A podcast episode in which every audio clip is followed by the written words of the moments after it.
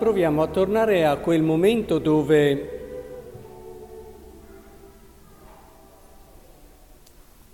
è nata una bambina come tante altre. È nata una bambina che, certo, la gioia di quando nasce un bambino è unico, molti di voi l'hanno sperimentata direttamente, in prima persona, però è importante che comprendiamo come era la gioia della nascita di un bambino, niente di più. Come in fondo anche queste persone che abbiamo ascoltato una dopo l'altra, Isacco, Giacobbe e poi via, eh, Fares, Zara da Tamar, Fares generò Esrom, Esrom generò Aram, eccetera. Tutte persone che possono aver avuto una loro importanza legata al loro momento, ma era tutto lì, Pensate se, se pensasse, le persone avessero saputo chi era quella bambina lì. In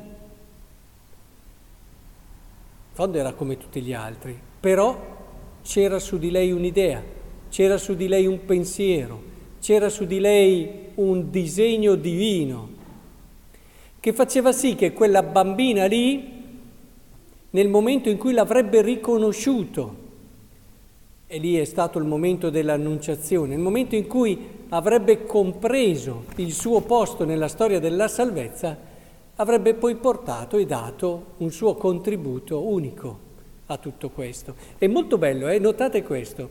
Da una parte ognuno di noi, proprio come la Madonna, è nato e magari non ci, i nostri genitori hanno gioito per quando siamo nati, gioiscono ancora quando pensano a noi, se li abbiamo ancora in vita, ma neanche noi, neanche loro pensavano a che cosa Dio poteva avere pensato proprio per noi. Guardate che questo è fondamentale. Perché è importante pregare? Perché dobbiamo dire le preghiere? No. È importante pregare perché grazie alla preghiera noi entriamo piano piano in quel pensiero lì e capiamo chi siamo. La preghiera diventa il luogo favorevole per vivere la nostra annunciazione, dove noi come la Madonna scopriamo e comprendiamo il nostro posto non solo nel mondo, ma nel disegno universale di salvezza. È fondamentale che comprendiamo questo, perché come fai a vivere una vita senza arrivare a capire perché sei, sei nato, perché un giorno hai iniziato a respirare e esistere?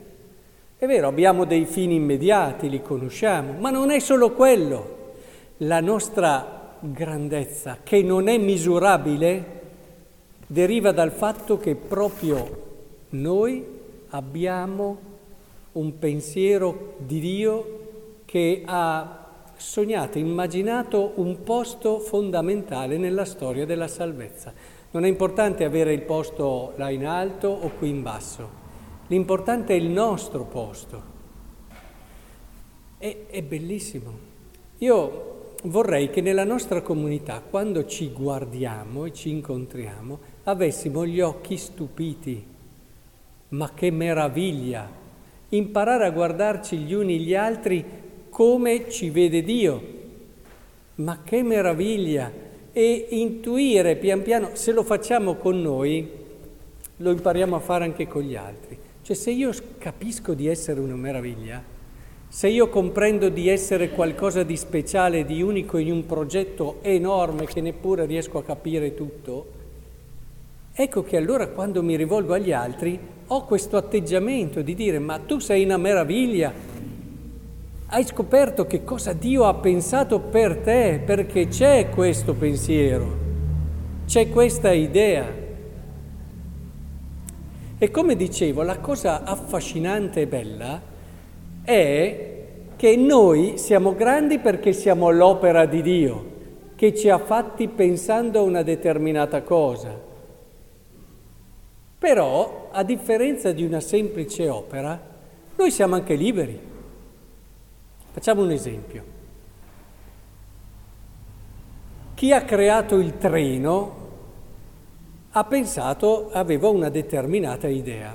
È fondamentale che il treno, per vivere al massimo quello che, che può vivere, rispetti l'idea di chi l'ha creato.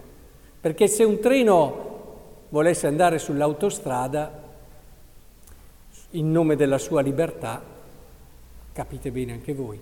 Quindi la libertà perché sia qualcosa che costruisce l'uomo ha bisogno di riconoscere quello che è un pensiero che viene prima di noi.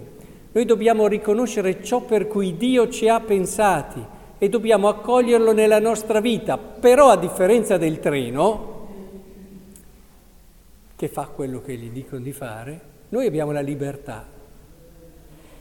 E la libertà ci permette di di dare al nostro modo di vivere il treno e di portare tanti un tocco tutto originale.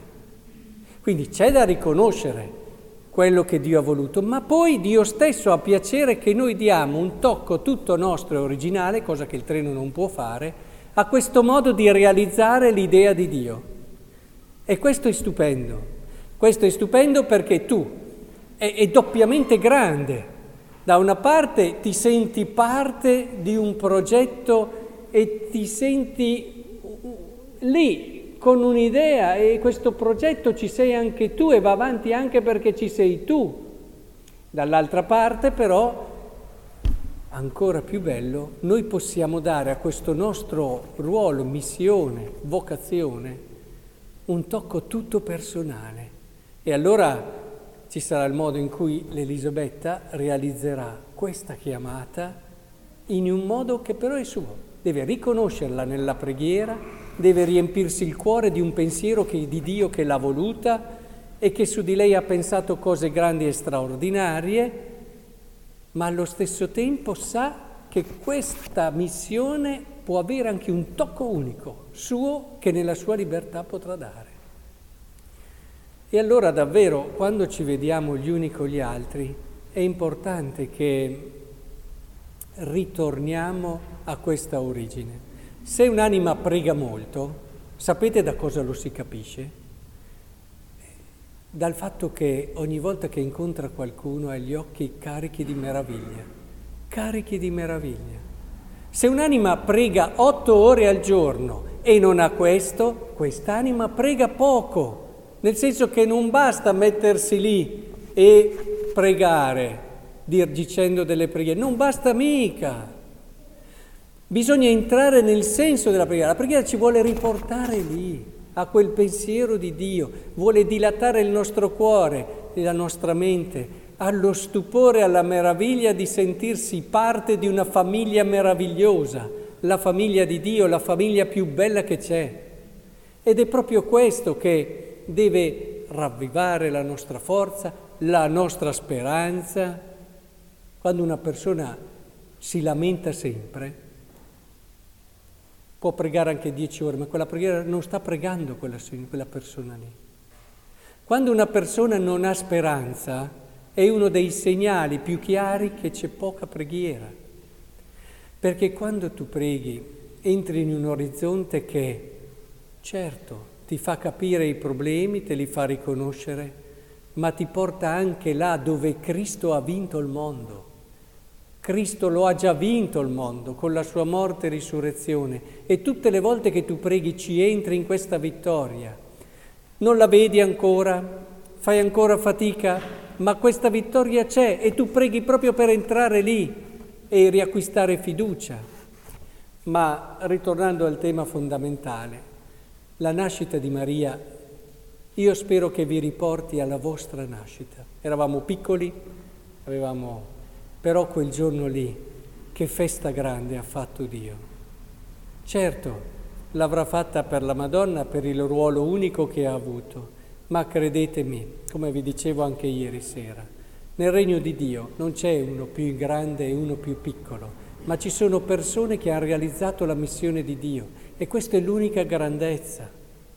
E allora che festa grande ha fatto il Signore quando siete nati, nel momento in cui anche siete stati concepiti nel grembo di vostra madre. E allora il mio augurio è che davvero questa festa, vi abituate a fare spesso festa, festa, per questa nostra nascita, ma il compleanno eh, si trasformi, infatti va unito anche alla festa per il battesimo, perché il battesimo ti riporta al senso vero dell'essere nato. Ecco, vi aiuti in questo a, a dire la mia vita può essere tutta una festa, se io riesco a ritornare su questa idea aiutatevi gli uni gli altri, aiutatevi. E, è bello quando trovi uno che, poi, coraggio, ma sei una meraviglia. Quante volte ve lo dite gli uni gli altri? Quante volte vi aiutate? Sai che ho visto in te qualcosa che mi fa pensare che davvero il Signore ha pensato per te cose grandi. Ma quanto ce lo diciamo? È importante questo perché quello che ci può dare un altro, noi potremmo leggere libri, potremmo andare da psicologi, potremmo fare, ma non, ce lo, non, ce lo, non avrebbe la stessa efficacia. Quello che un'altra persona ci dice con sincerità, entra dentro il nostro cuore ci costruisce. Siamo figli delle nostre relazioni, ricordiamolo sempre. E quindi aiutiamoci gli uni gli altri a ritrovare questo senso di stupore, e allora forse ci avvicineremo di più al mistero che stiamo celebrando oggi, dove davvero questa bambina, così semplice, così uguale a tutte le altre, era quella donna che avrebbe determinato il destino di tutta l'umanità con la sua libertà.